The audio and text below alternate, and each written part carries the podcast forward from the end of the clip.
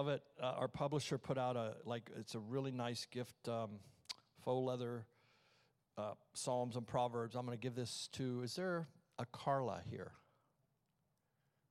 Carla, okay. Lord gave me your name. Stay right there just for a second because the Lord's going to bless you immensely. He's going to anoint you with supernatural grace to do something that looks impossible right now, but God is putting you into a position where you're going to do uh, exploits for Jesus Christ. And um, you are like a Deborah. You are a prophetess. You are hearing things from God. You are dreaming. You're seeing. Do not discount what God is giving to you. Don't devalue it and don't let other people devalue it because you're very, very precious to heaven. Bless my daughter Carla in Jesus' name. Bow. Whew. Amen. Okay. So uh, tonight, I think we're going to do some um, Song of Songs. But today, I want to finish up. I want to talk some more about David.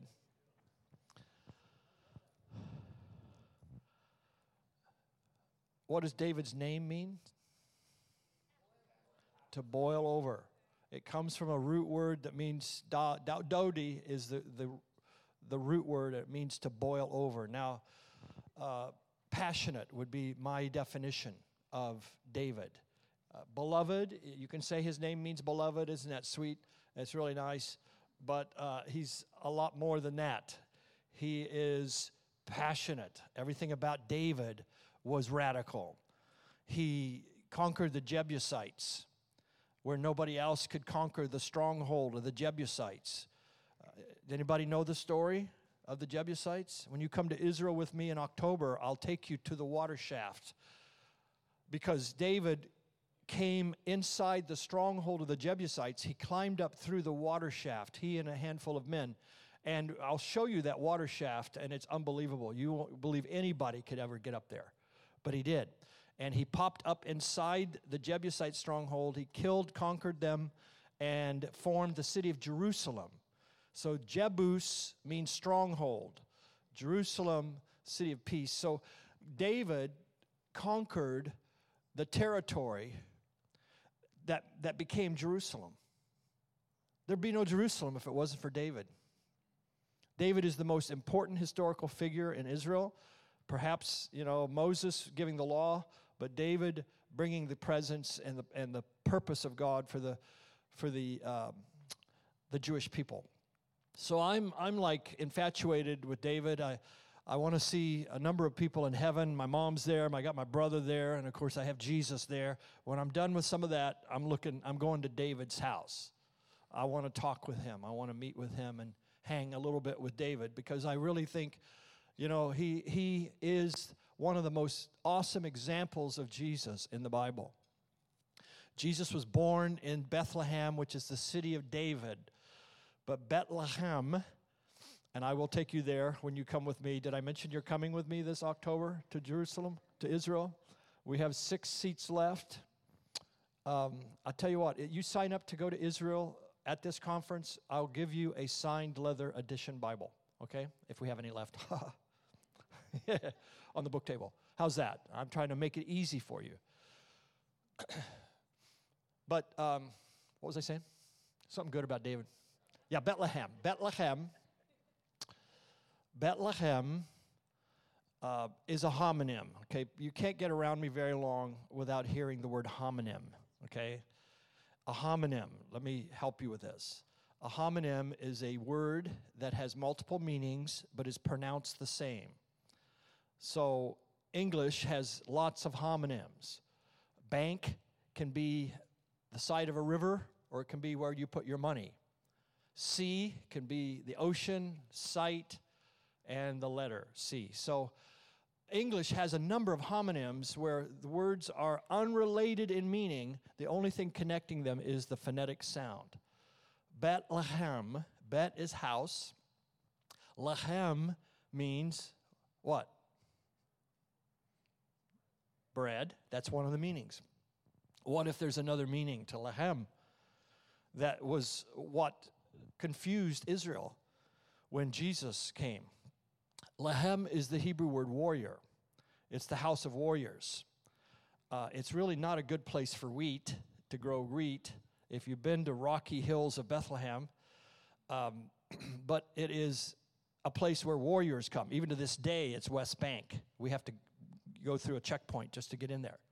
But it's not dangerous. I'll bring you out alive, I promise. But Lahem, warrior. So Jesus, the greatest warrior, they expected somebody born in Bethlehem. Ooh. What's your name? Sarah. Sarah? Be blessed in Jesus' name. I prophesy blessing over you. He that gives a speaker a cup of caramel macchiato in Jesus' name shall be blessed. Thank you. I love it. So, uh, a thousand years after David died, in Acts 13 22, God still calls him a man after my own heart. That's fascinating. And you know, people think about his deal with Bathsheba and, and that disqualified him and blah, blah, blah. It did not. Because David wrote the book on repentance. It's called Psalm 32 and Psalm 51 and Psalm 6 and the um, penitential psalms that he wrote where he really poured his heart out to God. I mean, uh, it, it shattered David when he realized how wrong he was and what he had done. And God esteemed him for that. Would you like to be a person after God's heart that really finds the heart of God? I think David points the way. And I think it's real important that, that when you think of Jesus, he's the son of David. He is of the lineage of David and the genealogies that we have in Matthew 1 and Luke Luke 3 yeah, Luke 3, that those genealogies all tie in to David. So I want you to turn your Bible to Zechariah 12, verse 8. And if you take a moment to find it, then I can drink my caramel macchiato. So open your app, iPad. If you have paper, go right ahead. Ooh, that's good. If you have it memorized, you don't need to go there. Zechariah 12, verse 8. The reason why I'm, you know, why don't you just talk about Jesus? Why don't you just come to our church and just talk about Jesus? Dude, I'm talking about Jesus, okay? But uh, there is a David in your destiny. David is in your future. Do you see Zechariah 12, verse 8? It says, The weakest one among us shall be like who? Uh, let me try that again.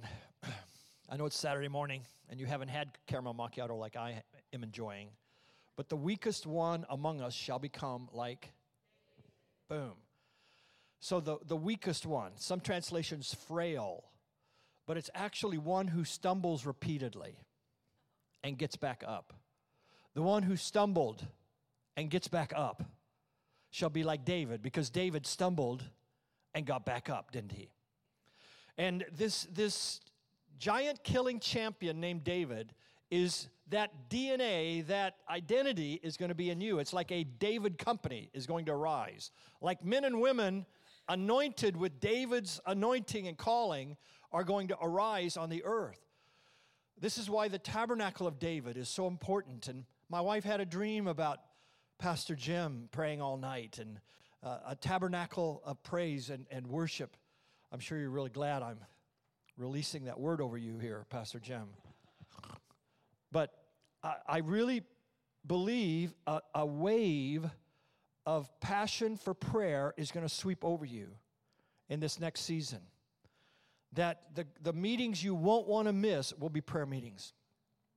And that God is going to be visiting the prayer rooms. He's going to come with anointing and power into our prayer. Our dull, boring prayer meetings are going to be changed where we don't, you know, we don't necessarily have to play the same song for 45 minutes until we're all on the carpet. Instead, the glory is going to be coming, and our intercession is going to turn the tide for Columbus and for the state of Ohio, Cleveland, Toledo. Rumor has it, Dayton. God's going to smack the cities of this, of this beautiful state with his glory. And it's going to come through the vent of prayer. So I am, as a forerunner, coming to you today.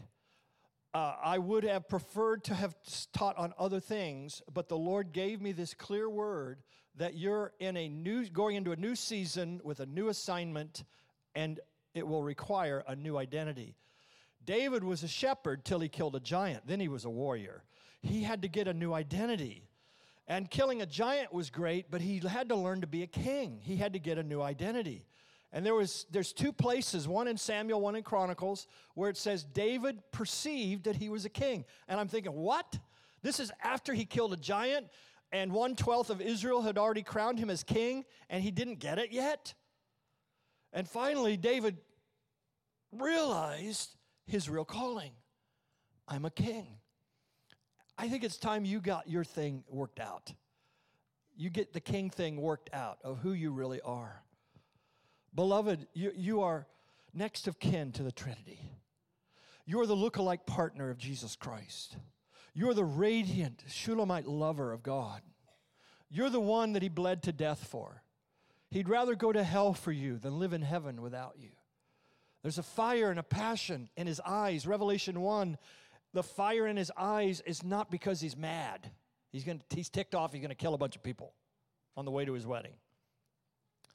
No, he, his eyes are on fire because of his bride. He's, he's in love with his bride. It's fire of passion.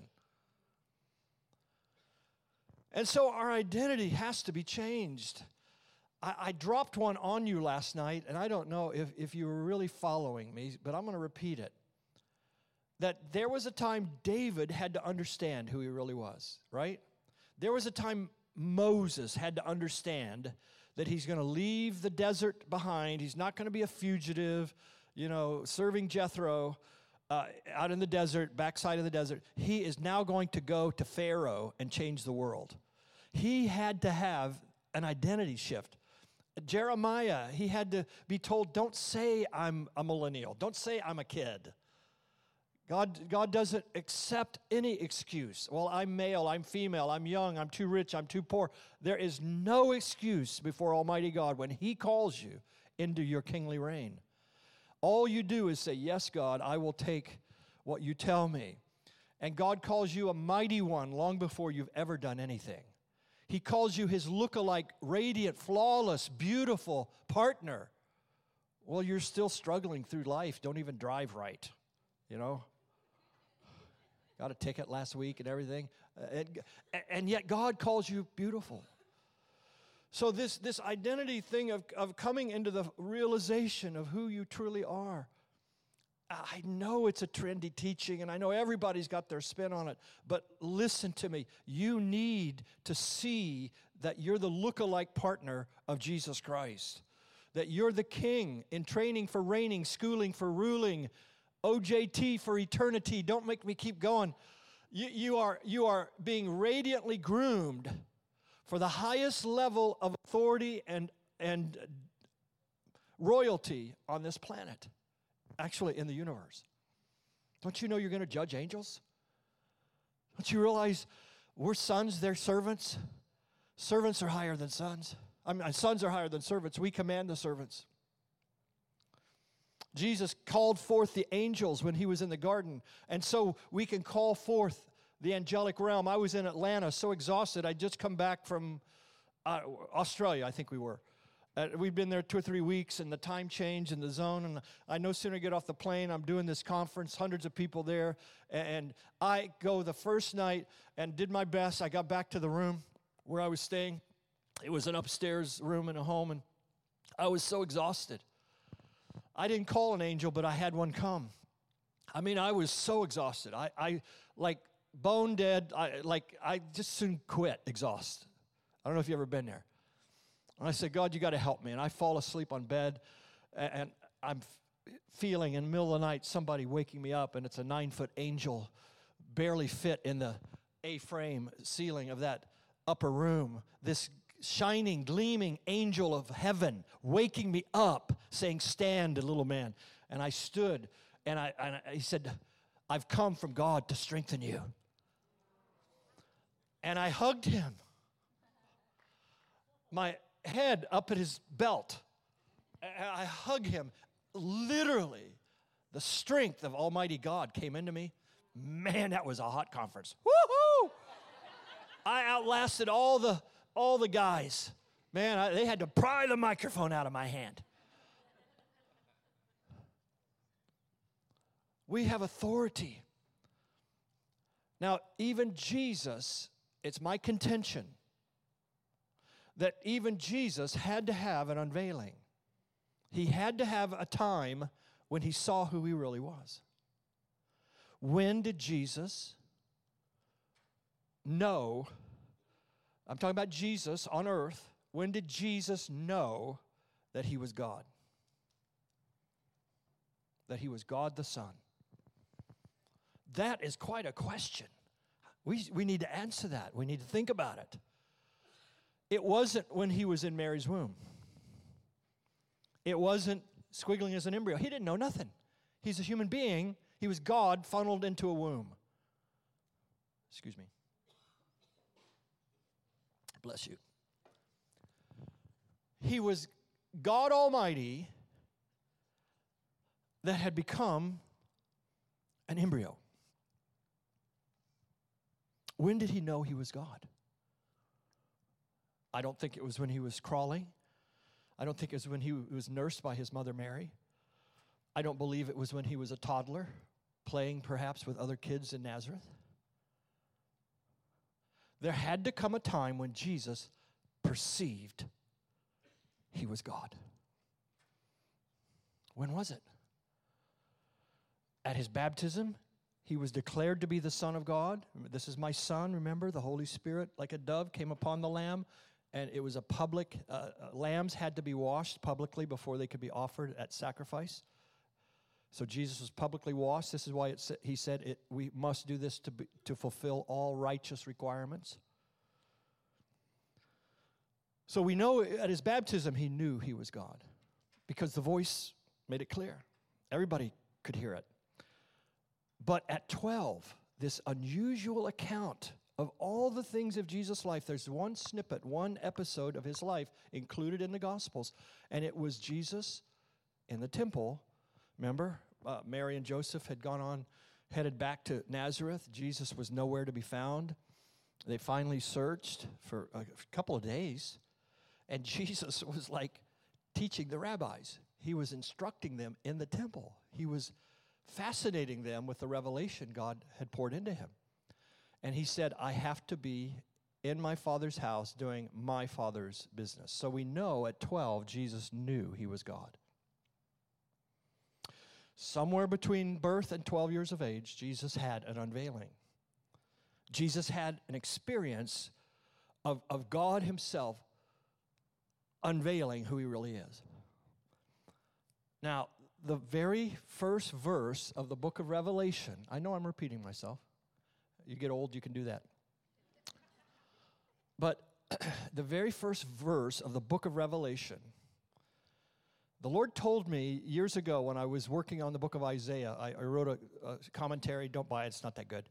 Uh, we're going to revise it. But I wrote a commentary on Isaiah, and the Lord showed me when I wrote it, He said, I have put the key to every one of the books of the Bible, I have put it under the, the doormat of the front door. So you lift up the doormat, and there's the key to get in, okay? And He showed me Isaiah 1 1 was the key, that the word vision, the chazon, the Hebrew word, uh, the panoramic vision of eternity. That was the key of understanding Isaiah. And he showed me the book of Revelation. The key is at the front door, it's right there under the doormat. Lift it up and put the key in and read verse 1. It says, This is the revelation God gave to Jesus. When did God give it to him? No, uh, like I said, somewhere between birth and 12. Jesus had a revelation of who he is. The word revelation is unveiling. The last book of the Bible is unveiling. Antichrist is not unveiled. Uh, all this horrible judgment that's going to make the hair stand up on the back of your neck, that's not what's being unveiled. It's not a roadmap into the future. it, it is a calling into the Christ like living. It's Christ emerging in us. What if the last book of the Bible, like Song of Songs, is a parable? an allegory that will unveil Christ within us. I'm wandering a little bit from my topic, but I'm, I'm going to swing back. We'll swing the wagons back. But verse 1 gives us five. Uh, I'm going to use the word channel, even though I realize that's uh, uh, mistakenly a New Age term. But the, the five channels of communication is the Father gave to Jesus, who gave to an angel, who gave to John to give to us. The five levels of communication of Revelation 1. Most believers don't realize the whole entire book of Revelation was communicated by an angel. God gave a revelation to Jesus, and whenever you think of revelation, think of unveiling. God gave an unveiling to Jesus Christ. And that unveiling revelation was given to an angel who gave it to John, who gives it to the doulos, the loving servants. Is this fascinating? It is to me. So I have an online course. I actually have two of them on the book of Revelation. And in maybe 25 hours, I've covered the first four first five chapters. So I go in deep to the book. And eventually, I'm going to do one uh, in 2020. I'm going to do a course called The Four Horsemen and the Seven Seals. And the four horsemen are all Christ. I'm in debate right now with a theologian about, about this. He's, he's kind of fussing with me. Um, but I, I can prove to you that the four horsemen are Christ coming forth in four levels of his glory in the last days to bring the church into Christ likeness. And the one that always trips everybody up is this pale green horse. Poor translation, it's not a pale green horse. It's a life green, it's grass green, it's evergreen horse. It's light, it's death riding on life. Galatians 2:20. It's death and life. And Christ death brings life, okay? So the revelation of Galatians 2:20 is the green, not pale green horse. And it goes back to Zechariah's vision. Zechariah had eight dreams in one night and recorded it in a book. It's called Zechariah. Another drink, and I'll get more anointed. Yeah, like Amos wrote a book called Amos. But my, my my point that I'm trying to, the meta point I'm trying to make here on a Saturday morning is this thing about who you are. That you've got to understand the weakest person in this room is going to be a champion in the last days. There is coming a day when the one person, whoever you are, I'll qualify, I'll, I'll take it. The one person that is the weakest, the frailest, that always falls and gets back up and falls and gets back up the stumbler, that weak one is going to rise and be like David in the last days. Yeah. So David is in your future. The David anointing is going to come upon the last days church. To there's more chapters in the Bible about David than there is any of the patriarchs combined. And then throw in Moses on top of that you'll be shocked to know how much of the Bible speaks about David. Even in the book of Revelation, uh, it talks about the key of David. The key of David is not a musical note, the key of David is bending time. I could stop and explain it or move on. Would you like me to explain it? Okay. David was a time bender. David pulled the future into the present. He, he went a thousand years into the future and saw an era of grace an unveiled presence. David taught and understood and received and reveled in more grace than you know of. He's way ahead of the church. Now we're 3,000 years past David. And this man understood grace way beyond most believers today. So David bent time. He went into the future and saw a thousand years ahead of time that there will be an era where God will not be in a building, He'll not have a veil, he'll, you don't have to come through animals to come to him and the, the sacrificial system and, and guys with robes. He, he saw an era uh, of God plus nothing, of an unveiled glory. Man, that coffee's good. He saw what we were living in. He bent time. He pulled it into the now. And, and to prove it, now, Gibeah, tell me if I get boring on this, but Gibeah was where Saul set up his headquarters. All right, Saul is a picture of the flesh. It's a picture of fleshly leadership, of, of leaders that do not walk in the spirit, but in the flesh realm. And Saul, head and shoulders, you know, he lived in his head and shoulders realm, human strength and human wisdom. He lived in that realm. And uh, he set up headquarters on Gibeah which meant he took the tabernacle furniture, the tent, the curtains, the 60 pillars. Um, he took the laver, the brazen altar, and he set it up on Gibeah. And, and he had the, the inner, okay, he had the inner chamber called the holy place, had a veil. You go in the veil, and here's the lamp, the table of showbread over here and over here is the lampstand, and then just in front of this massive veil is the golden altar of incense. And then you could open up the veil, and, and it was empty. There was no ark. Saul had the form, but no power. It's the church today that has the structure, but none of the power. And give me the presence. You keep your order. You keep your you know, I can trace my apostleship back to this or that. You, you can have that. I'll go for the presence.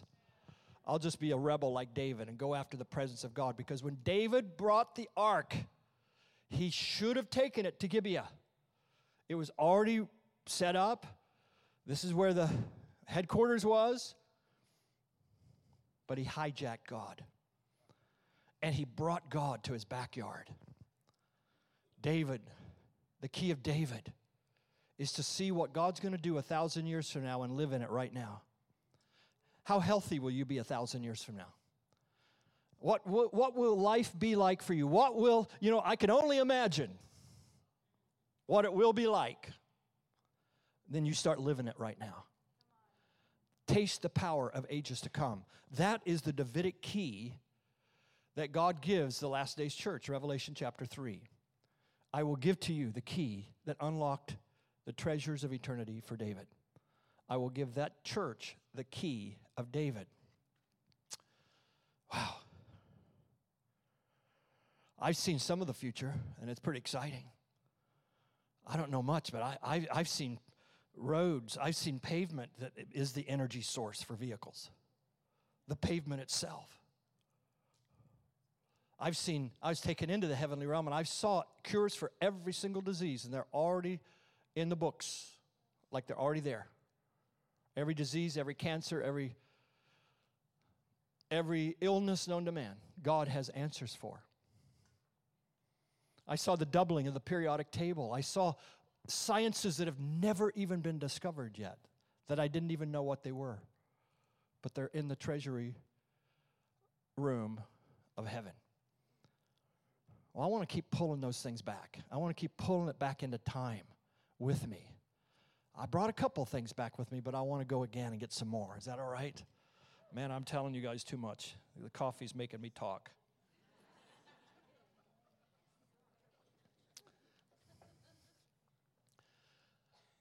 You ever feel weak? You're about to kill a giant. You ever feel betrayed, disappointed? You're about to usher in the presence for an entire city to experience God. That's what David did. Uh, he, he formed a nation. David was not a tribal king, he was a, an epic leader. I actually was called, uh, contacted by a producer that's going to be putting out a major full length movie on David. It's going to be awesome. And he, he said, I heard you had some insights. I said, Well, what are, you, what are you wanting to know? He said, Well, tell me about David's upbringing. I said, Well, he was probably an illegitimate child. It's believed that he was, and the, the, the producer of the movie said, We're already on that. We're already putting that in the movie. I said, It's going to be awesome because it's going to blow people away. When they think of David, they don't think of him as this insecure, rejected 13 year old adolescent that was out taking care of sheep and wasn't even called in and included with Jesse's sons. And he had to get an identity transplant. He had to understand who he was. And the oil of God came upon him, the sacred oil. Over and over in the Psalms, David makes mention to that sacred oil. Psalm 23, you anoint my head with oil. That was Samuel pouring oil on him. David may have written Psalm 23 immediately after that encounter because he was a shepherd when he wrote it. It was believed that Psalm 23 and Psalm 19 were written during his shepherd days. I'll probably talk about that here in a little bit after we do a morning break. But what, what David experienced is what you're going through because David is in your future, so to speak, if you'll let me say it that way. That, that David's path is the path you're on of encountering God, of getting rid of the old and coming into a new season with a new assignment. It's okay to take care of sheep, but when the oil comes on you, now it's time to be a warrior. The lion and the bear will prepare you for the giant. And the giant will prepare you for an even greater test. The greatest test David went through was not the nine foot giant, it was a demonized boss. It was a king that he served and threw his javelin at him, his spear at him. And the crazy thing is, David kept going back. What kind of man would do that? You're in the presence of a guy that wants to kill you. He's having like a demon fit and throws his spear at you, misses by the grace of God. You run out of the room going, wow. The next day you come back and you do it all over again. You play your harp the anointing of David was so strong that he could pluck the strings and, and the demons would run. The music anointing on David's hands, it says he trained my hands for war, and I think some of that is the spiritual war of worship. But as he would pluck the strings of his harp, demons ran out of the room. I mean, maybe he hummed, you know. He'd, he'd worship and play, and and it so set this demonized king free. But if he took a break and stopped playing, then the, the guy would get the spear and throw it all over again. Wow. You know, you're the harp of God. That there's a harp inside of your heart. You're a 10 stringed harp. Two hands to serve him, two feet to go where he sends you two eyes to see his glory, two ears to hear his voice, a mouth to praise him, and a heart that will beat only for him. You are a 10 string instrument. And he wants to pluck you, he wants to play your very being, who you really are. Not what your family says you are, not what an ex says you are, not what the last church did or said to you, not what that wicked person at work or the cruel boss may have injured you. You know, you, you come to the place of an unveiling where Christ within you, not Christ in heaven. Stop thinking about heaven for just a bit because the heaven you've got isn't it. There's a new heaven and a new earth. God is, is making all things new. Aren't you glad? Or would you rather, he said, uh, Behold, I make all things old. I call you old creature in Christ. Singing to me an old song. My mercies are old every morning. This, this effervescent, ever creative God is bringing the new, and the heaven that's new is not a distant beyond the stars. It's so wacky to think that. When Jesus said the kingdom of heaven is at hand, which means you can reach into it right now. It's at hand, it's close enough to reach. Yeah, I got 35, 36 inch sleeve. Uh, within 36 inches, I can pull in heaven. It's close enough to reach. I can take the intimacy I'll have in eternity, I can walk in it now. That's bending time. That's the key of David. So, David releases us into this realm of seeing God differently, of living in his presence loving Him so passionately that everybody gets nervous around you, especially the guys when another guy starts getting ooey gooey with Jesus. They don't like it. I said, Bro, get over it. God has a plan to make you more tender and loving than you ever thought you would be. I'm telling you. You're going to end up one of those old guys crying all the time or handing you hankies and Kleenex. Trying to share your testimony of the faithfulness of God over your 70, 80 years and how God was with you. Yeah, you'll get there. Well, go there now. Be the tenderhearted lover God created you to be.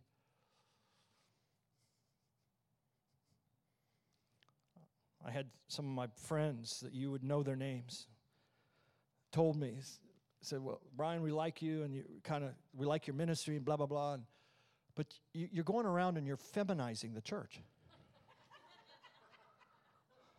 I said, What? He said, Yeah, you, you got to make warriors. You got to, we got to be mighty warriors. I said, Well, amen. But Jesus isn't coming back for a husband.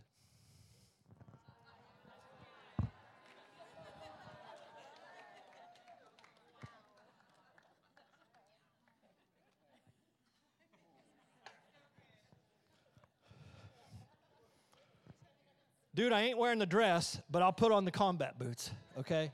But I am his bride. I'll fight with the rest of you. We'll go to the end of time. We'll lay our lives down until we breathe our last for the glory of our King. But we're lovers, first of all. Love the Lord your God with all your heart. Isn't that the first and greatest commandment? Why would we ever throttle back when God says more? You've been saying more. God's saying it now. More. I want more of that. I want more of your passion. Well,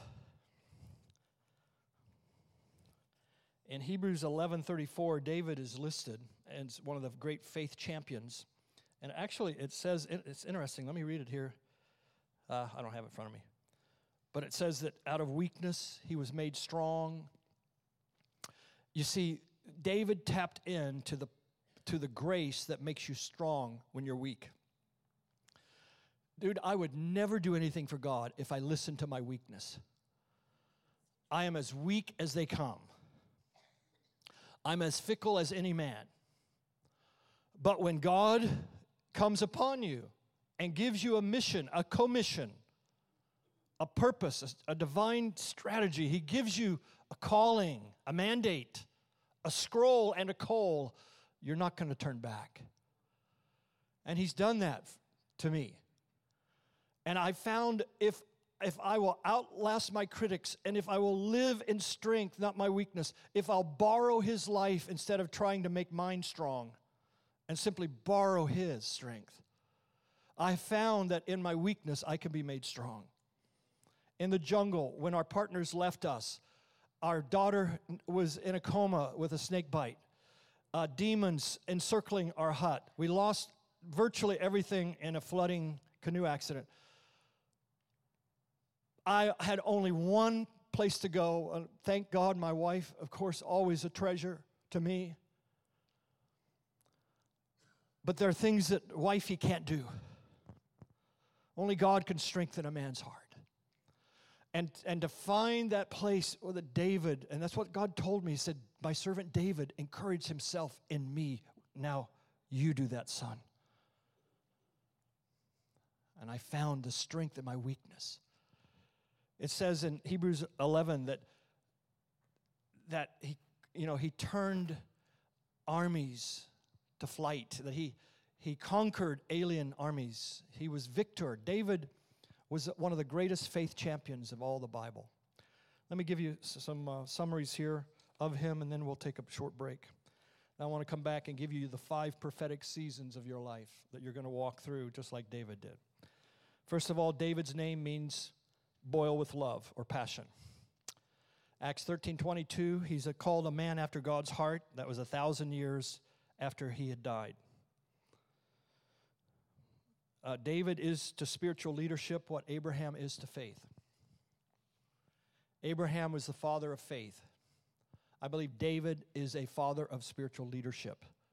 And you see the way he handled criticism, you see the way he handled um, even his own son, Absalom, who turned against him. Uh, David was such a, a loyal, faithful friend to Jonathan. I mean, there's so many qualities about David's life that are endearing, that are alluring. He was a winsome man. He was, uh, obviously, it says that he was very uh, attractive as a youth. And uh, the women sang their songs about David, and he didn't let it go to his head. I mean, if you had all the, the girls of the region singing about how cool you are, come on, and, and it not go to your head, that was David. That he understood. And even when Saul tried to bribe him to marry Merab, one of his daughters, and then eventually uh, Michal, uh, Saul bribed him, and David's response was, But I'm, I'm nobody. I come from a family of nobodies. Who am I to be the son in law to the king? I mean, this is a guy that had thrown spears at him. This is a guy that you would not want to work in an office with, believe me. And then David says, But he, he took this humble place. You see the character? You see how he's a man after God's heart? How do you handle criticism? This is, you know, does it defeat you? Does it knock you down? Or, or does it purify you? So the Lord showed me when He visited me that I was going to have persecution over the translation. I actually had a couple death threats over it. People that are convinced King James Bible is the only one, and and uh, actually had to have police get involved in one of them. It was it was legit. And, and so um, there's this nasty web page uh, telling everybody how horrible I am, and gosh, I'm reading. I'm going, man, I wouldn't like that guy either. and I said, Lord, what are you going to do about it? And he said, nothing. He said, what do you want me to do about it? I said, can't you like shut it down? He said, I could, but I'll raise up ten more. I said, well, that's okay. That's all right. That's all right. And I found in my heart the freedom to say I'm a better man and I'm a better translator when I listen to my critics. So I try my best to listen to my critics. I hope if you're going to be one, I hope you at least know what you're talking about. So don't come and tell me it doesn't really say that in the Bible when in fact it does say that. Um, study it out a little bit before you want to come and correct me about something. But how you handle criticism. Come on. It, it, it, it purifies our heart, it sifts our motives. And David came out of this squeaky clean. He was leaving Jerusalem. Absalom, his wayward, rebellious son, oh gosh, kicked him out. Uh, he and, and his comrades kicked David, the king. I mean, guys, David, the giant killer, the king who formed Jerusalem, and on and on we could go. And this wayward runt kid of his thought he could pull the affection of people away from his dad. And they drove him out of Jerusalem. And as David and I believe it was Abner, as they were uh, walking along the path going out of the city, Shimei was up on a, a little bit of an embankment and was cursing David, you filthy dog, you're a wretch, no wonder you kick you get your butt out of here. You don't belong in a city like and throwing dust and dirt and rocks on him. Abner grabs his sword, says, I'll go take care of him. David says, No. It could be God raised him up to say those things to me.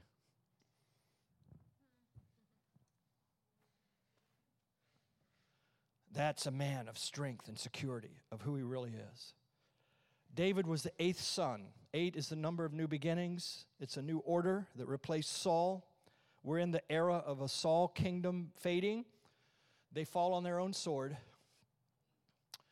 And sadly, Jonathan. Jonathan's a picture of an ambivalence. He's a picture of a guy who wants one foot in the old and, well, I can stay and I'll, I'll change the church. I'll stay here, even though they you know, do gay weddings and they do everything that I don't really believe in. And, but I'll stay here.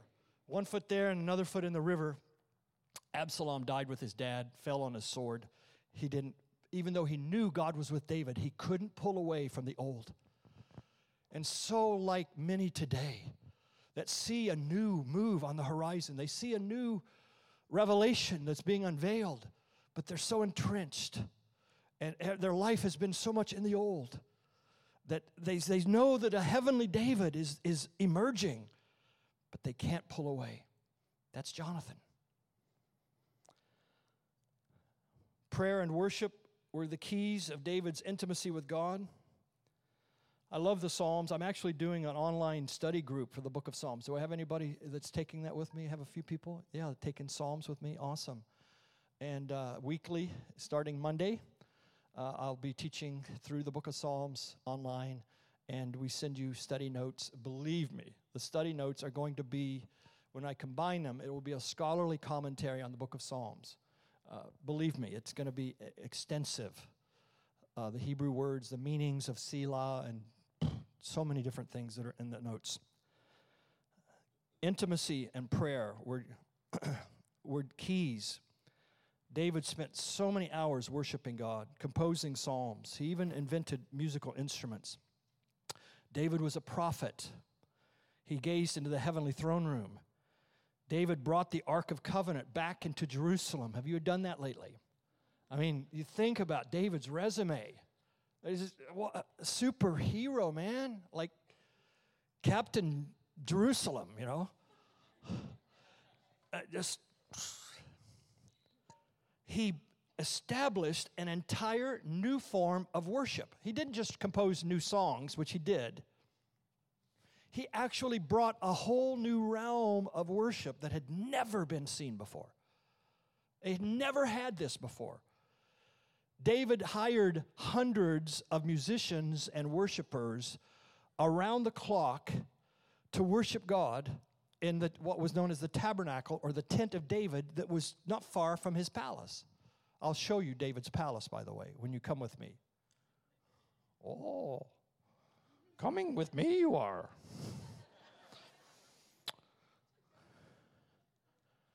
There's one side we won't let you look because that's where he saw Bathsheba. No, no, no, don't look over there. But we'll show you David's palace. It's being un- uncovered as we speak. And the worship that David released. I mean, dude, I'm talking about Jesus Culture Hillsong Bethel times 100. The Bieb hadn't even touched this kind of stuff. Oh, by the way, he's reading the Passion Translation. So is Katy Perry. We have a picture of her with it. Yeah. So we'll see what happens. But we want them to read the Bible, period, and just get blessed. Yeah. Um, the model of worship that David instituted, God says, I'm going to restore it. That's amazing that God will restore something that you started and didn't get finished. It's, it's just amazing the, the um, connection Almighty God has with the heart of a man. And it's my prayer, God, I want a heart after yours. I want to I want to accept criticism with meekness.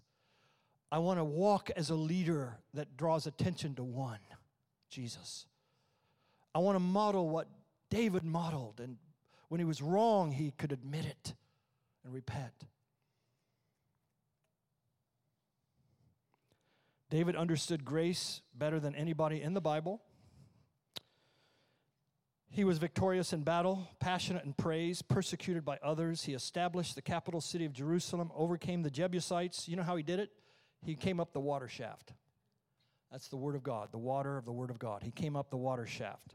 You come up the water shaft. That's how you conquer your strongholds. You take the word of God against the strongholds. He established what's known now as Mount Zion, listed in Hebrews 11 as a faith champion. Jesus is called the root and offspring of David. And finally, uh, Paul's name is mentioned 163 times. That's a lot. But David's name is mentioned 1,127 times in the Bible. There are 54 entire chapters dedicated to David, not counting the 75 Psalms that he wrote. So, at that, we'll take a short break. And I want to take you through the five prophetic seasons of your life. and I hope it'll be good. One or two of them are really good. All right, take a quick break, and uh, if you don't mind coming back in just a few minutes, Pastor Jim.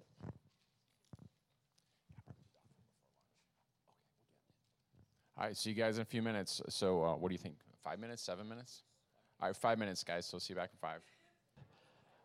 All right. Do you remember Zechariah 12 8?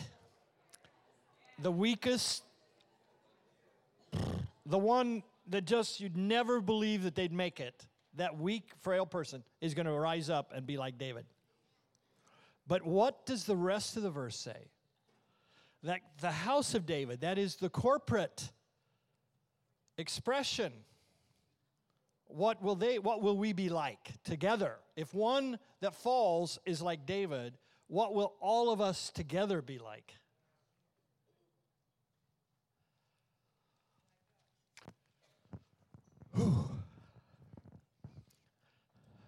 I didn't say it. God put it in the Bible. They will be like God. Like God in the midst. And so are we corporately, the body of Christ. We are the Christ on this planet. Christ has two bodies one on the throne, one here on earth. you and I. How's it feel to be part of the body of Christ? The Christ expression. I believe I shared this the last time I was here, but actually it was Pickerington. So, how many of you were not in any of my meetings uh, two years ago, whenever it was? Oh, okay. All right. So, um, we are the 42nd generation. The 42nd generation. Now, I could move on or I could explain it. Would you like for me to explain? Okay.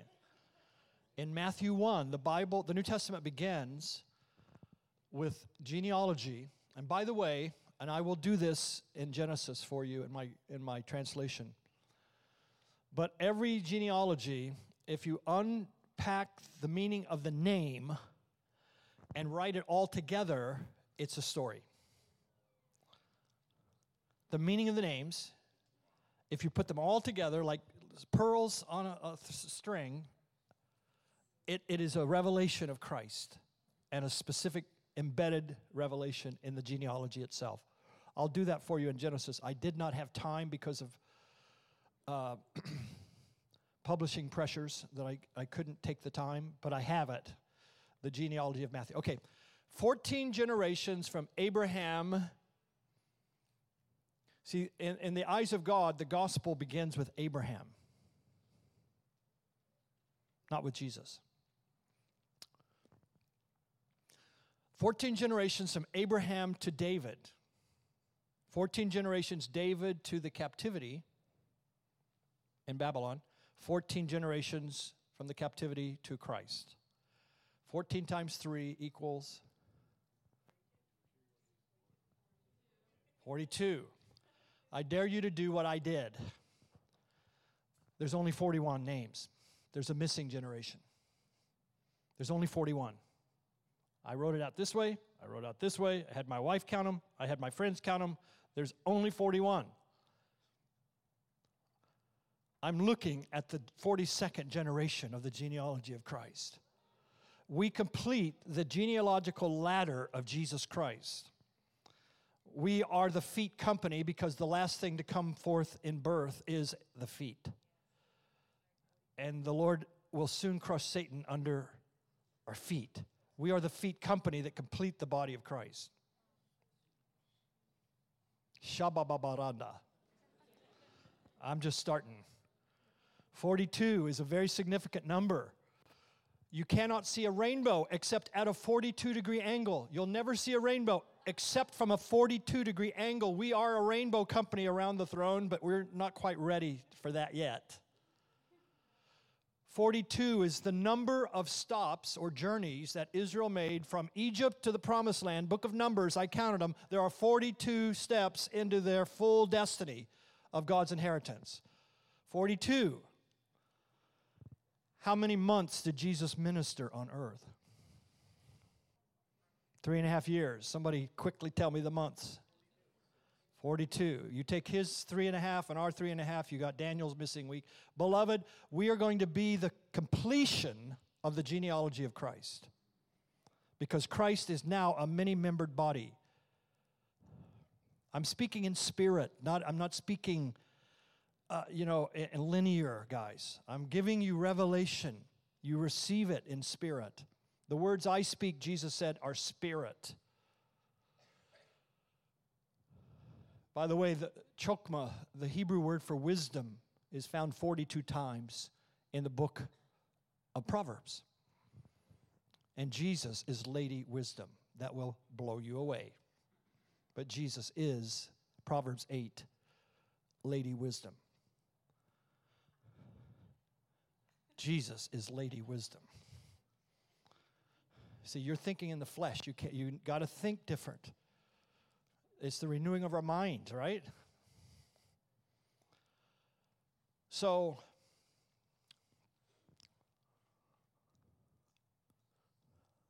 the number 42 is a very important number. Is anybody here 42? No, never mind. I don't want to. I don't want to. we may have to card you because you'd look much younger than that. May the blessing of heaven come upon you on this your 42nd year. 42 is the number of the fullness of Christ coming through his people. 42 is the number of the completion of your inheritance, of receiving the fullness of your destiny. Jesus revealed the Father in 42 months to the world. He saved our soul in 42 months. He completed it, right? What was the last word Jesus spoke on the cross? It's finished, right? Tetelestai in Greek. You better sit down. Jesus did not speak Greek. On the cross, he did not speak Greek. He already said, Eli, Eli, lama sabachthani, which is Aramaic, Hebrew. The last word Jesus spoke was not tetelestai, it was kala, which is a homonym. Do you remember last night? Homonym. Or was that this morning? Anyway, that Shakeology got me going. Kala means finished. But when you come to Israel with me, we'll ask any Hebrew speaker, tell us what kala means. They will not say finished, even though that's what it does mean. But the predominant meaning of kala is bride. The last word Jesus spoke, bride.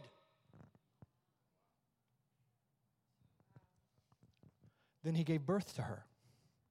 Blood and water came from his womb. How can he be the everlasting father and have no kids? The heavenly Eve was born in the wounds of the cross, the wounds of the side of Jesus. The dove is hidden in the cleft of the rock. So Christ gave birth to the heavenly Eve and every one of us trace our genealogical root back to the wounds of the cross. You complete the genealogy of Jesus. By the way, when you think of Jacob's ladder, it's a DNA strand. And you're the angel that climbs it. You, you are climbing Jacob's ladder. These are not angels from heaven because they ascend and descend. If they were angels from heaven, they would descend and ascend. Am I making sense? The angels that Jacob saw in Genesis 28, they were angels that ascended. They went up and came back with last day strategies, mandates, coals, and scrolls. And Nathaniel and those like him will also see heaven opened and the angels of God ascending and descending upon the DNA of Jesus Christ, the strand, the ladder, the stairway. Ah, I like this. You carry like Mary. Everything she had, you have. Inside of you is the Christ. Not waiting in heaven for you to see him, but now to enter into the trysting chamber room of delight right now You drop into that realm. You come into that, that spirit realm and you mingle with him. Jesus is in you like a tea bag is in hot water. He's mingling, he's seeping, he's taking you over, he's changing your very your very substance. He's consuming you because death is always swallowed up in victory. And good always overcomes evil. There's there's a overcoming overwhelmingness of Jesus that when he is there, he doesn't sit there idle. He's doing his works in you like he did on the earth. Because you're made from the earth, right? Dust. What does the serpent eat? Everything you hold back from God. He was cursed and had to crawl on his belly and eat dust. Anything you withhold from God is food for the devil. The heart becomes the dining room of the devil if you do not fill it with the presence of God. And humanity fed him a lot because he becomes a great dragon in Revelation.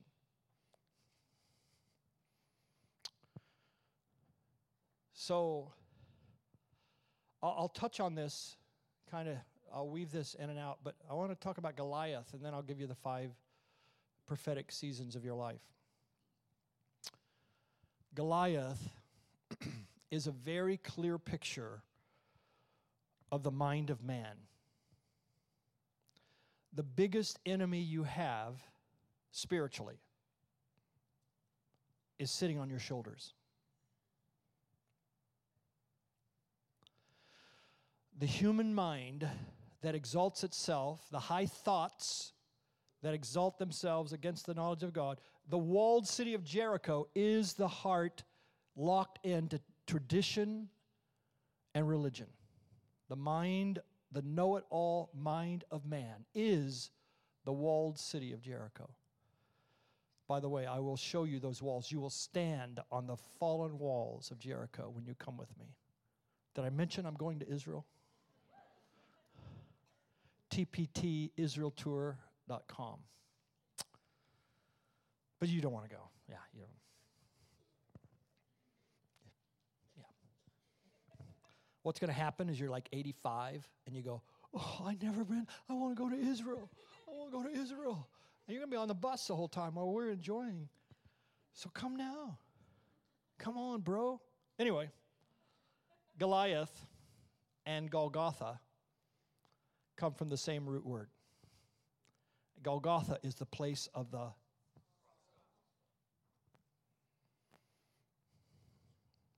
Yeah.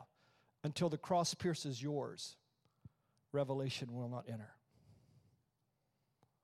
The cross must pierce the, the place of the skull. This is where Jesus was crucified.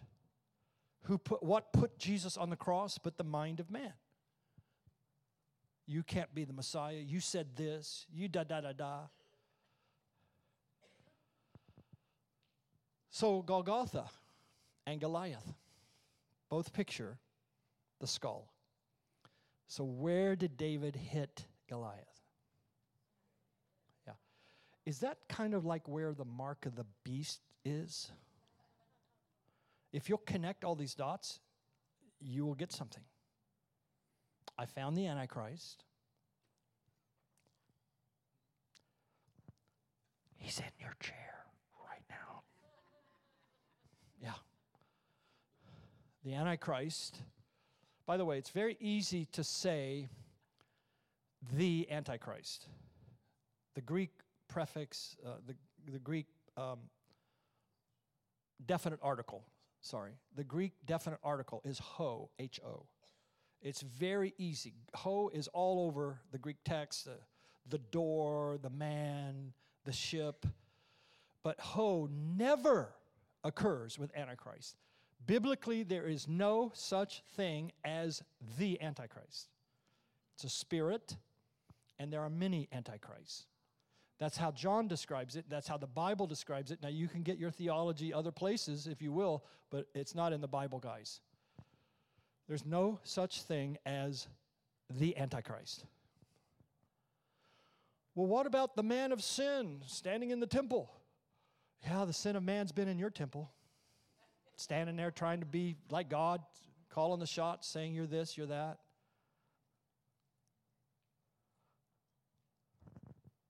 Well, what about the beast coming out of the earth? Yeah, I just told you what is man made of. What about the sea, beast coming out of the sea? Yeah, the sea of humanity. There are three levels in Revelation. You have the, the sea, the lowest, the earth, and then the heavens. You have those three realms. When you take my Revelation course, I explain all of that to you.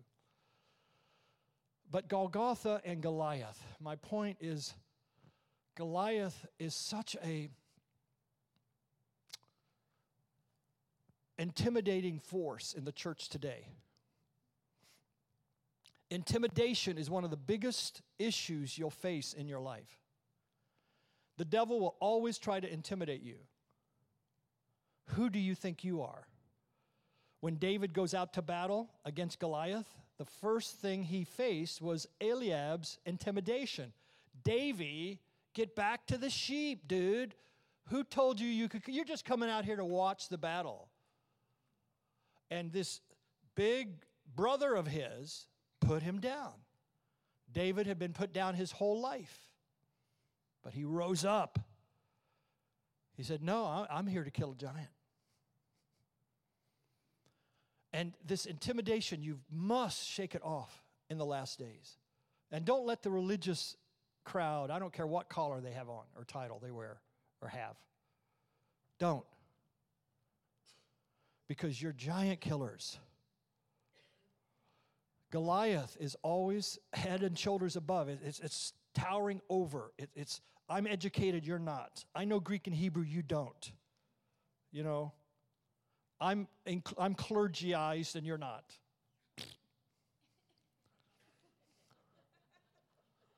I've been to Bible college, you haven't. Well, who cares? I don't think Jesus went to Bible college. But he would get up before the morning came and spend time with Jesus, with his father. so, uh, you ever heard of Joel's army? Yeah, there's two armies in the book of Joel. In chapter one, there's a set of there's an army, and then in chapter two, there's an army, and they are different armies. In chapter one, it's an army of locusts. And there are four levels of locusts. In English, we have basically locust, grasshopper, right? But in the Hebrew language, there's multiple words for locust because they were quite common and they were a scourge in the land. The first Hebrew word is the cutter worm. The cutter worm of, of Joel 1, verse 4. This army of cutter worms, it's, it's an, it cuts off entire parts of the Bible and says it doesn't apply today. It's the cutter worm that wants to cut you off from your calling and your destiny. That's a spirit. The second was the, was the uh, crawling locust, which will crawl and hop around maybe, but it won't let you fly. The next is the swarming locust. That's intimidating when the locust swarm comes.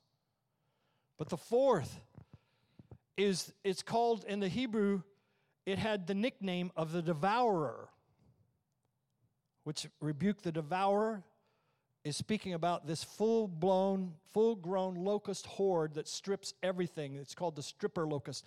It, it strips all the green, greenery of the land, any living thing, blacken the sun. That is the religious spirit and the four stages as it tries to take root in your heart. Somebody tell me what John the Baptist ate.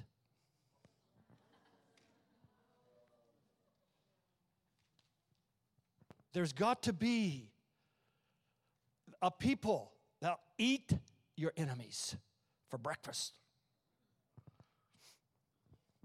Come on, Shulamites.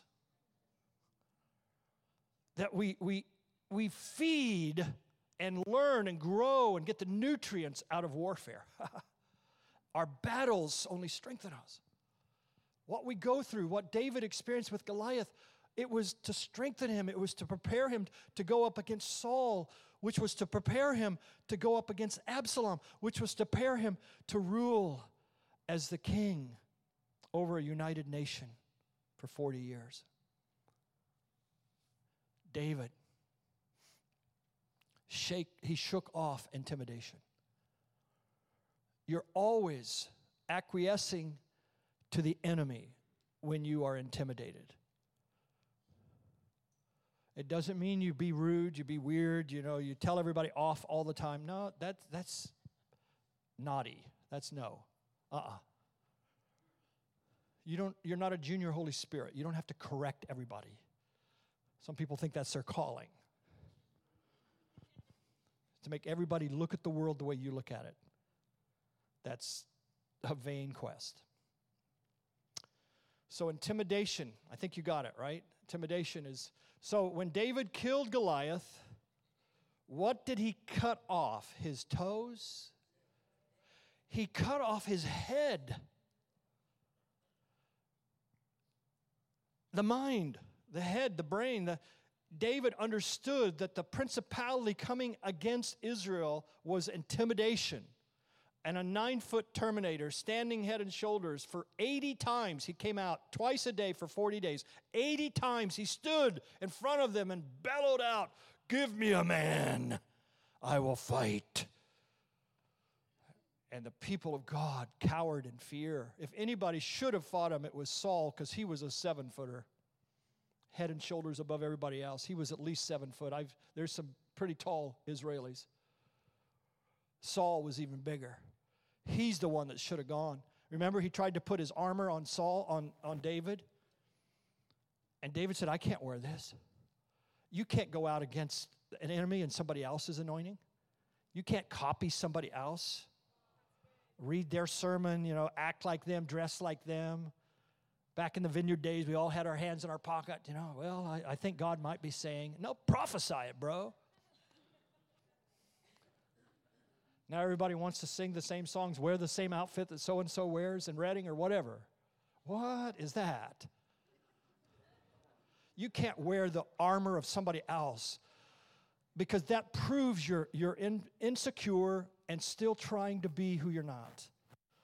You wear what God has called you to wear, and I'm not, I don't just mean clothing, I mean being who God has made you inside out. You live from that inner realm outward. That's new covenant from the inside out. Outward in is always religion, it's behavior modification, it's trying to make you look, you know, a certain way or preach a certain way or read a certain kind of Bible, unless it's Passion Translation. So Goliath was an epic turning point in David's life. So let me let me give you the uh, yeah let me give you this the uh, five prophetic seasons of your life, and they're mirrored in the life of David. Actually, they're five prophetic seasons of David's life that picture your life, I think, in a startling way. First of all, the Bethlehem days, the shepherd of Bethlehem. The first season of David's life was from birth to 15, and he basically was growing up. He was tender. I mean, I, I get a picture of a 12 year old. You know, I remember when my girls were 12. I mean, they, uh, they were the sweetest things in the world. I mean, they still are now that they're 40 something. But I remember when my son was 12. We have, we have two girls and one boy. And I, they're so fun. David would always want to go. I named my son David, so it gives you a hint. And, and David would, would always want to go with me to fill up the car with gas and, you know, he was just always like my shadow at 12. He just wanted to be with dad, and I loved that. Now he's married, he doesn't call. But anyway, I stalk him on Facebook, so that's okay. no, we, we text and talk frequently. But I, for David to be the, that boy growing up, tender, you know, probably learned to play music. He was probably gifted no doubt, as a young boy. Maybe you have a child that's bent that way, that's gifted, and maybe a little more tender than others uh, around he or her. I see David that way. And he would pluck the harp and he'd watch over the sheep and he'd lead them beside these still waters. And, you know, it, it, the beautiful time. This was an amazing season of David's life.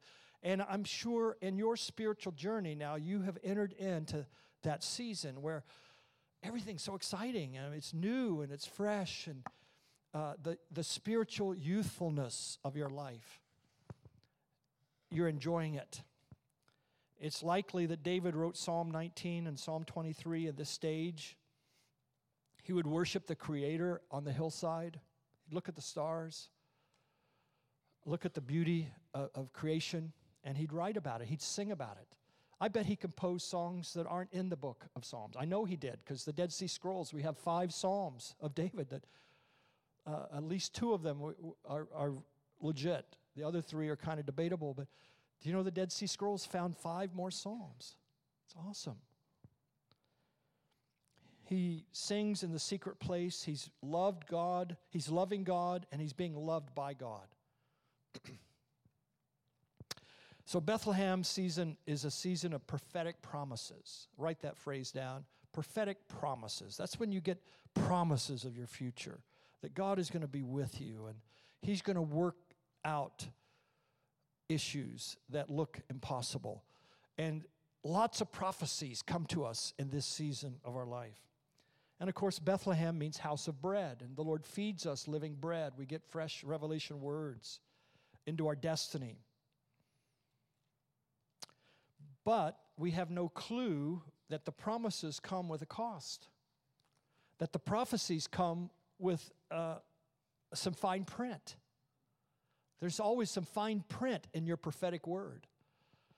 Uh, I loved bringing prophets into our church. We had a pretty large church, and I brought in the best. And uh, my friend Dennis Cramer, I don't know if anybody knows Dennis, but the guy is a machine. Uh, he'll, I say, Denny, come, come and uh, come to our church and call out all of our elders. I won't tell you who they are. You call them out and prophesy over them. He'd do it. Boom, boom, boom and our church go, oh. And he was so accurate. And, and he'd prophesy five, ten minutes over each of them. We, we'd, I mean, dude, cassette tapes, we would record it and then give it to them. And then they'd write it out and they'd come back to me, their pastor, and, and, and they say, wow, I'm gonna, I'm gonna change the world. I'm gonna do this, I'm gonna do that. I say, did you miss this phrase here about some other things? no, I'm gonna, and I had to help them, you know realize that every prophecy comes with some fine print. You don't realize that in that Bethlehem stage. It's just like, I'm going to be king, I'm going to do this. Yeah. After you grow up a little bit. The second season of David's life and of your life is where you become the worshiper, the minstrel at Gibeah. G I B E A H. David, like I mentioned, he was brought into Saul's court. Saul heard about a young boy that when he played the harp, it soothed the spirit. And tormented as he was, he asked his, uh, his guys, go find this guy, David, and bring him in. Now, David was in and out of Saul's court, and he would play and worship and get persecuted and still go back. And it was a time of amazing promotion, but that promotion also came with some persecution, and it came with some opposition. And uh, your promotion is coming. The era of your advancement is about to be released today. But with it comes some tests.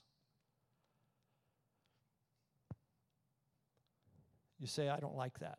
Just give me the promotion. Well, God cannot promote you fully until you grow into the calling He's going to give to you. And the best way to be promoted is for your spirit to be full and to grow into the fullness of Christ. And then promotion chases you. Favor will track you down. Uh, grace and anointing will, will fall upon you when your heart is right with God. Am I speaking the truth? So, the inward journey of learning to worship God even with opposition around you. That's where you're at. Many of you right now, you're in a family that's kind of messed up. You're in a work situation that's really messed up.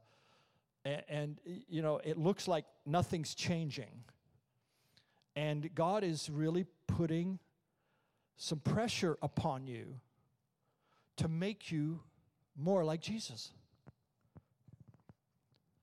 I can mark my steps in the kingdom of God, I can mark them by the, the humbling of my heart and receiving more of Christ that took me to the next place. It's the humbling of my heart that's hard. But that's the way to favor. That's the path that David leads us into. Guys, all right here? We'll go eat lunch here in a couple hours.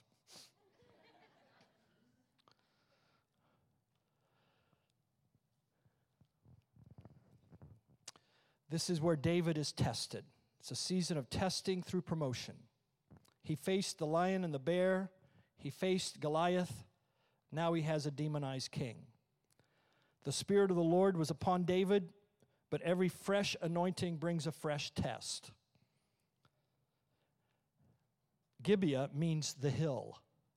The hill. Everything is uphill at Gibeah. You ever feel like you're going uphill? My wife had a vision in worship of you all swimming upstream. That wasn't easy. And I think that's the Gibeah season where you, you know you have uh, promise and, and destiny, you know you have favor, but yet the tests are so many around you. It's like always you go through one, only to go through the next, only to go through the next, and nothing seems easy. It's going uphill. Uh, it gets worse because the third stage is Adullam, the cave stage, where David is an outcast. For seven years, David is driven out of, of Gibeah. He's driven out of Saul's court. And Saul, get a load of this, he hires 3,000 paid assassins to chase David down and kill him. 3,000 Jason Bournes. 3,000 of them to go and find David and kill him. Oh, Saul cannot handle one more anointed than he. The Saul leadership thing cannot handle a young anointed vessel rising up underneath him. And that cave of Adullam, David was the true caveman in the Bible. The, that, that season of your life is, is just full blown persecution. Your family turns against you. I remember when we took my pregnant wife and two kids to the mission field, our family ganged up against us like you wouldn't believe. I had pastors screaming at me. I mean, these are like godly pastors sticking their finger in my face. How dare you take your wife to the mission field and you take these kids and who do you think you are and you don't know that much Greek and Hebrew and how, how do you think you're going to be a Bible translator? And I'm just going, I'm in my 20s going, dude, I mean, chill. God told me. Boom. Well, God's not going to tell you to take your wife when she's pregnant and, and you don't even have enough financial support and, and on and on and on. I mean, churches and pastors, I, I try to get into a church to speak and, you know, the missionary, I mean, missionary offering. And, and, and uh, I, I couldn't because they just didn't believe a punk kid like me that, that I was going to go and change a tribe. Persecution, it's not easy. If you don't think so, you're not in it. And this cave season of David, it's like you feel like you're everybody's prey. And that's what Adullam means their prey. You become their prey. People turn against you. You don't have a lot of friends that believe in your vision, your calling. Not a lot of support in the things God's calling you to do. You become their prey. Anybody understand that? Anybody connecting with that. Step out and try to do something for God, you'll find out you'll become their prey. The church machinery may turn on you. So you better know it's God. Your gift is ignored. Spiritual authorities don't like you. David is tested. For some of you, the cave of Adullam is your job, unfulfilled marriage, a career track that went nowhere, a situation that seems to never get resolved, maybe a health issue that lingers. That can be a cave. But God will bring us through these seasons on our way to the throne. And the real making of a man was in that cave. You know, the really funny story about Saul? He came out after David and, and he's chasing David. David says he, he, he was hunted like a partridge out in the desert, like a bird hunted. And I don't think he was just in one cave. I think Dave, David kind of you know, Motel 6 cave, Red Roof Inn cave, and he's in different caves. So he's in this cave. David and his men are in a cave. This is the funniest story in the whole all the Bible. Saul comes into the cave to go to the bathroom. Number two, he hoists up his robe and does the deal. And David and all the men are in the back of the cave. And David's best bud elbows him and says, Kill him. Hands him the sword. Kill him. You can kill the guy that's after you. Do it. David sneaks up and he cuts a piece of the hem of his robe, but it was the signet of the king. It was it wasn't just he cut his robe, he cut off the piece of the robe that designated him as king. He cut it off and took it. And Saul went back out. And he gets over on the other hill, and David comes out of the stinky cave and he holds up this piece of the robe I could have killed you, Saul. Why are you chasing me? Don't you realize I love you? And Saul's heart was smitten. And he wept. He said, David, my son, what have I done? Only to turn around. And that demon came back on him. And he kept hunting David. You see the character of David? What if you have the opportunity to uncover a sin or, a, or, or to really stick it to somebody that has ruined your life? Would you do it? That's David's heart. He wouldn't do it. The weakest one among us shall be like David. The Adullam season is difficult. But the fourth unveils even more of David's heart. It's he's anointed king at Hebron. Hebron means fellowship. But Hebron was only where Judah was. So David was anointed king by one twelfth of Israel. Only one tribe recognized David as king. Eleven tribes said, no, he's an outcast. We're with Saul. You know? We're with Saul. David is wrong. We know he killed a giant and he's anointed, and rumor has it he's prophesied to be king. But Saul is our man.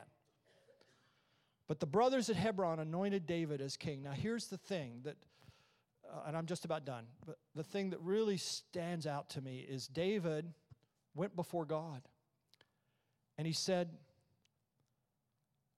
Do you want me to go up to Jerusalem and take over the rest of the tribes? You've anointed me as king of one. Should I now go up to Jerusalem? I mean, the fact that David asked, Bro, if you got anointed king, you would take your gang and you would head down there to Jerusalem and you would strut your stuff. Crown, king, by the way, you guys need to get in line with me. David, God said, Not yet. Can you take a not yet from God and still love Him? It's so rare. I know we say, oh, you, of course. Let me tell you, in my experience, as I've observed the body of Christ for my walk with Jesus and in my own issues, it's rare that God can say, not now. And you say, yes. Can you love Him in the waiting room as much as you do when your prophecy is fulfilled? If you will love Him where you're at, where you're at will change. It's so important you find in the delay the delight of heaven. And if God's, you know, God's clock, God's hands of the clock move by love, not by time. And therefore, his timing is always perfect because it's love that moved those hands around for your 11th hour victory, for your breakthrough, for whatever it is you're asking God, believing God for. You can know the will of God and miss his timing. Most Christians, when they see the will of God, they'll do it, yet they missed his timing. It's not now. Even Jesus says, I have many things to tell you, but you're not ready to hear it. And inside, the 12 disciples are going, Yes, I am. Yes, I am. You got to tell me. I, am ready. What do you mean I'm not ready? I'm ready. I'm always ready to hear whatever you want to say. Uh uh-uh. uh Jesus knew the hearts of men. Joseph's story proves that promotion comes when we are ready, when forgiveness is wrapped around our heart and we don't blame our Saul or our brothers who betrayed us. But we look to God and say, I don't know your timing, but I know your heart. I know you're good to me. And if, if you want me to go another year single, I'll, I'll stay single and pure because you're good to me, God. I'd rather have a husband or a wife. I'd rather have my spouse. But if you want me to remain single, I will because I love you, God. Your will, not mine. What I delight in is not going to be what drives me. So, Hebron. Eventually, Saul died. And the last stage of David's life, he's the king. He's not a shepherd, he's not the minstrel, he's not the outcast, he's not half king, partial king. Now the other 11 tribes say, David, you're the one. They all rally around him. They throne, enthrone him as king in Jerusalem. And it ushered in the golden years of Israel. The greatest years of Israel's history was the 40 years that David, the man after God's heart, sat on the throne and led and governed Israel. And David gave birth to an amazing son. His name was Solomon who's given for us three books in the Bible Proverbs, Song of Songs, and Ecclesiastes. David gave us the book of Psalms.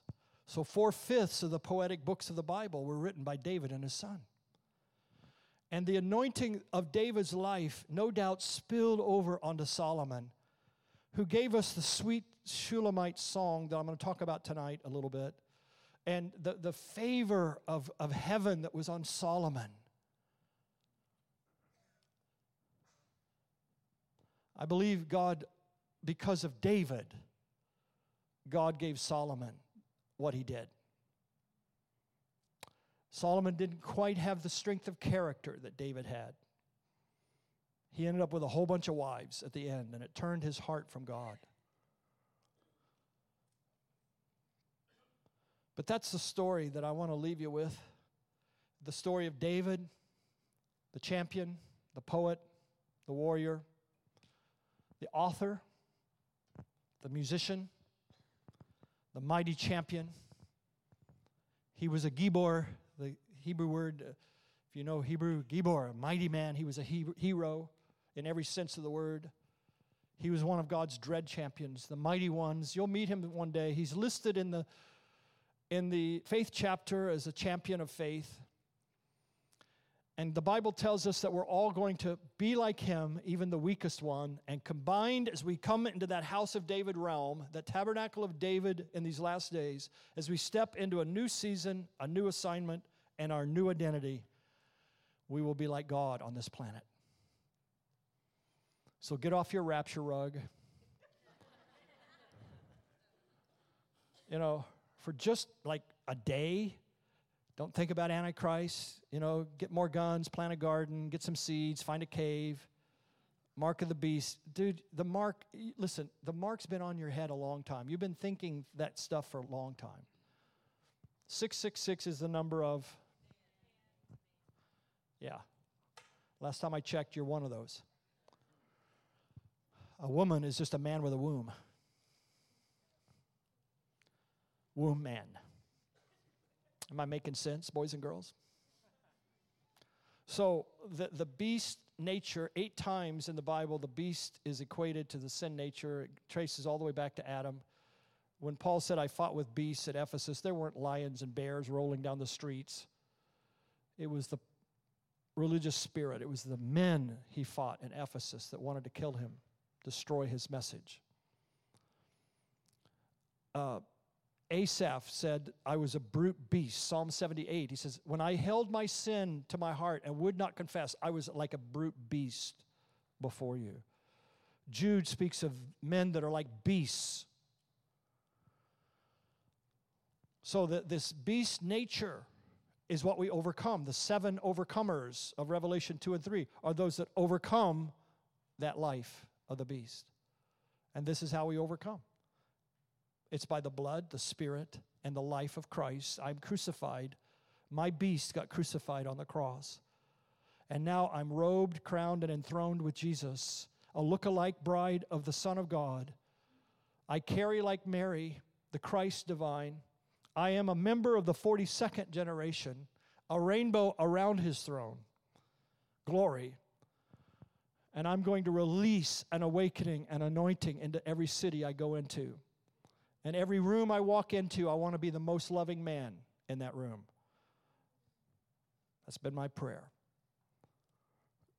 That in that clumsy, awkward moments, make me bring your heart, Lord, into this situation.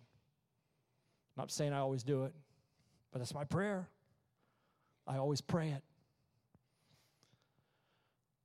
So I took your rapture and I took your antichrist. Can, now you now you're ready for the unveiling of Christ coming forth in you. The seven seals, seven times in the New Testament, were sealed with the Holy Spirit. I have those seven seals in my teaching. Seven bowls. We are bowls that are emptied out. And some of the things that you think are judgments are actually against some of you and some of us inside are the things that are getting judged by the Lord and dealt with by heaven. And the trumpets Bowls, seals, and trumpets always relate to men. We carry that message, the trumpet sound of our word that pierces the hearts of men. His voice is like a trumpet. Revelation 1. That's the key to understanding what the trumpets are. It's the voice of revelation coming forth through his last day servants. So the book of Revelation is going to unfold for you. And I'm totally off track, but I just wanted, wanted to uh, use up every second of my time. So, um, love you guys so very much. And uh, I hope you'll get fascinated with the story of David. I feel prompted this morning as I prayed and studied. I felt prompted to write a book. I've got all these notes. I've got probably 100 plus pages of notes about David and Jonathan and the anointing, the three anointings of David, and stuff that I, I haven't even got into here. I might as well put it in a book.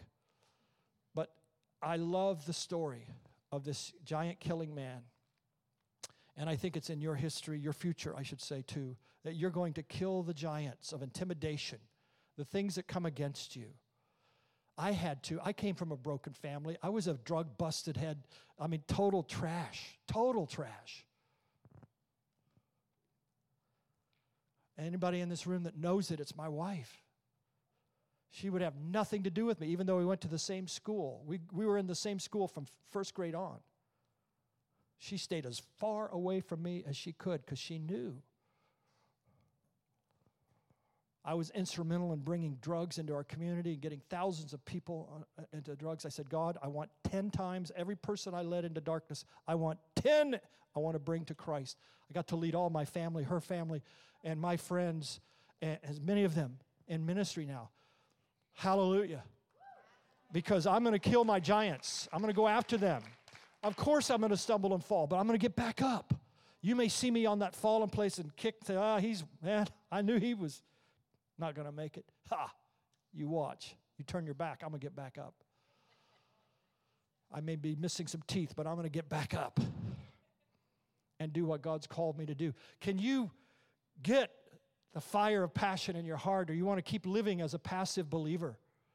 You want to keep living in spiritual passivity, or will you rise to be a champion? Shake off the upbringing of your household.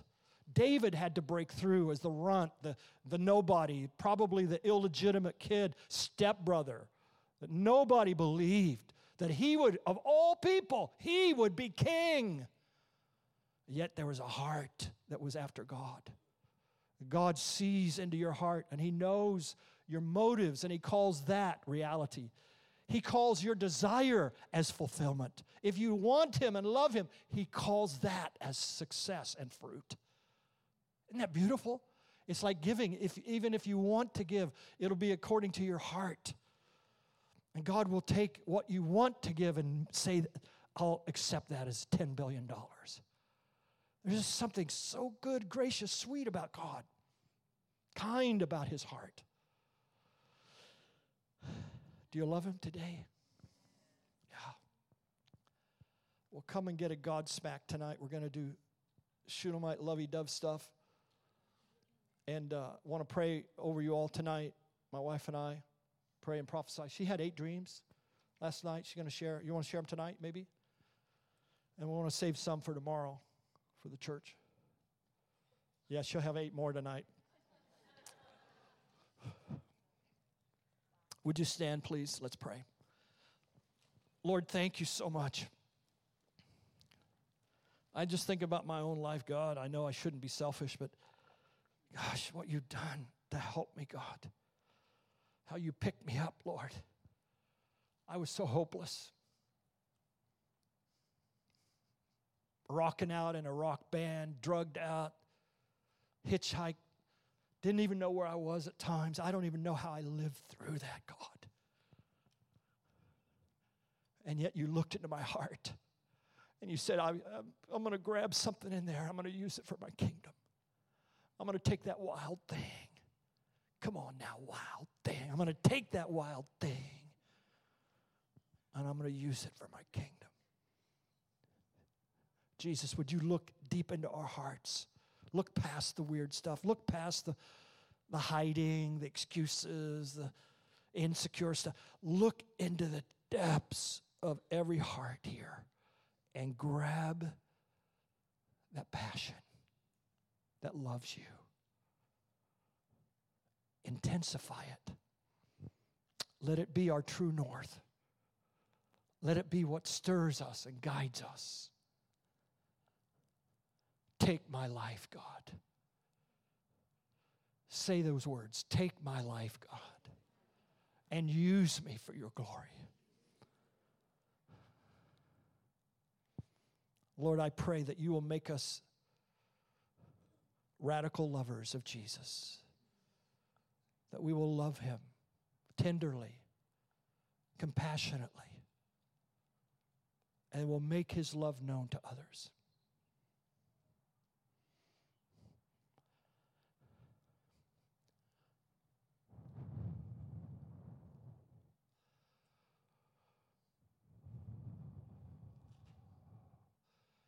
Get the men, God. Go after the men so so blessed to see the guys here. I think it's almost 50 50. That hardly ever happens. Thank you, God, for the wild men. Inflame them. Let them become so radical for you, God, in a holy way. That character and integrity and passion will rise until the women get scared. Yeah. Help us to outlove the women. Ah, teach them how to love from a male heart on fire for God. Make us like David. And Lord, for the women, bless them. We knock intimidation out of you in Jesus' name. You are wild. You got a ways to catch up with me, but you're wild.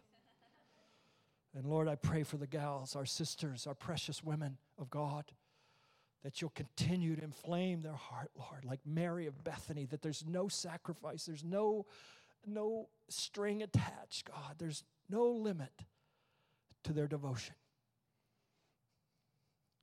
So bless us, men and women, as sons and daughters of the living God. In Jesus' name, amen.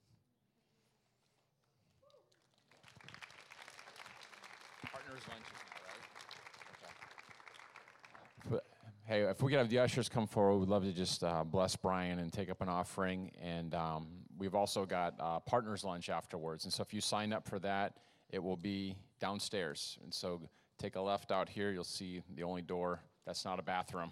So if you open the door and it's not leading downstairs and there's toilets in it, there's, it's a different door. So. But yeah, if we could have our ushers come forward, you can give by, um, there's the different ways, cash, check, text to give, um, Zion app. Uh, the Zion app, if you scroll down, you'll see uh, it'll have uh, Brian Simmons as one of the categories, and so you can give towards that.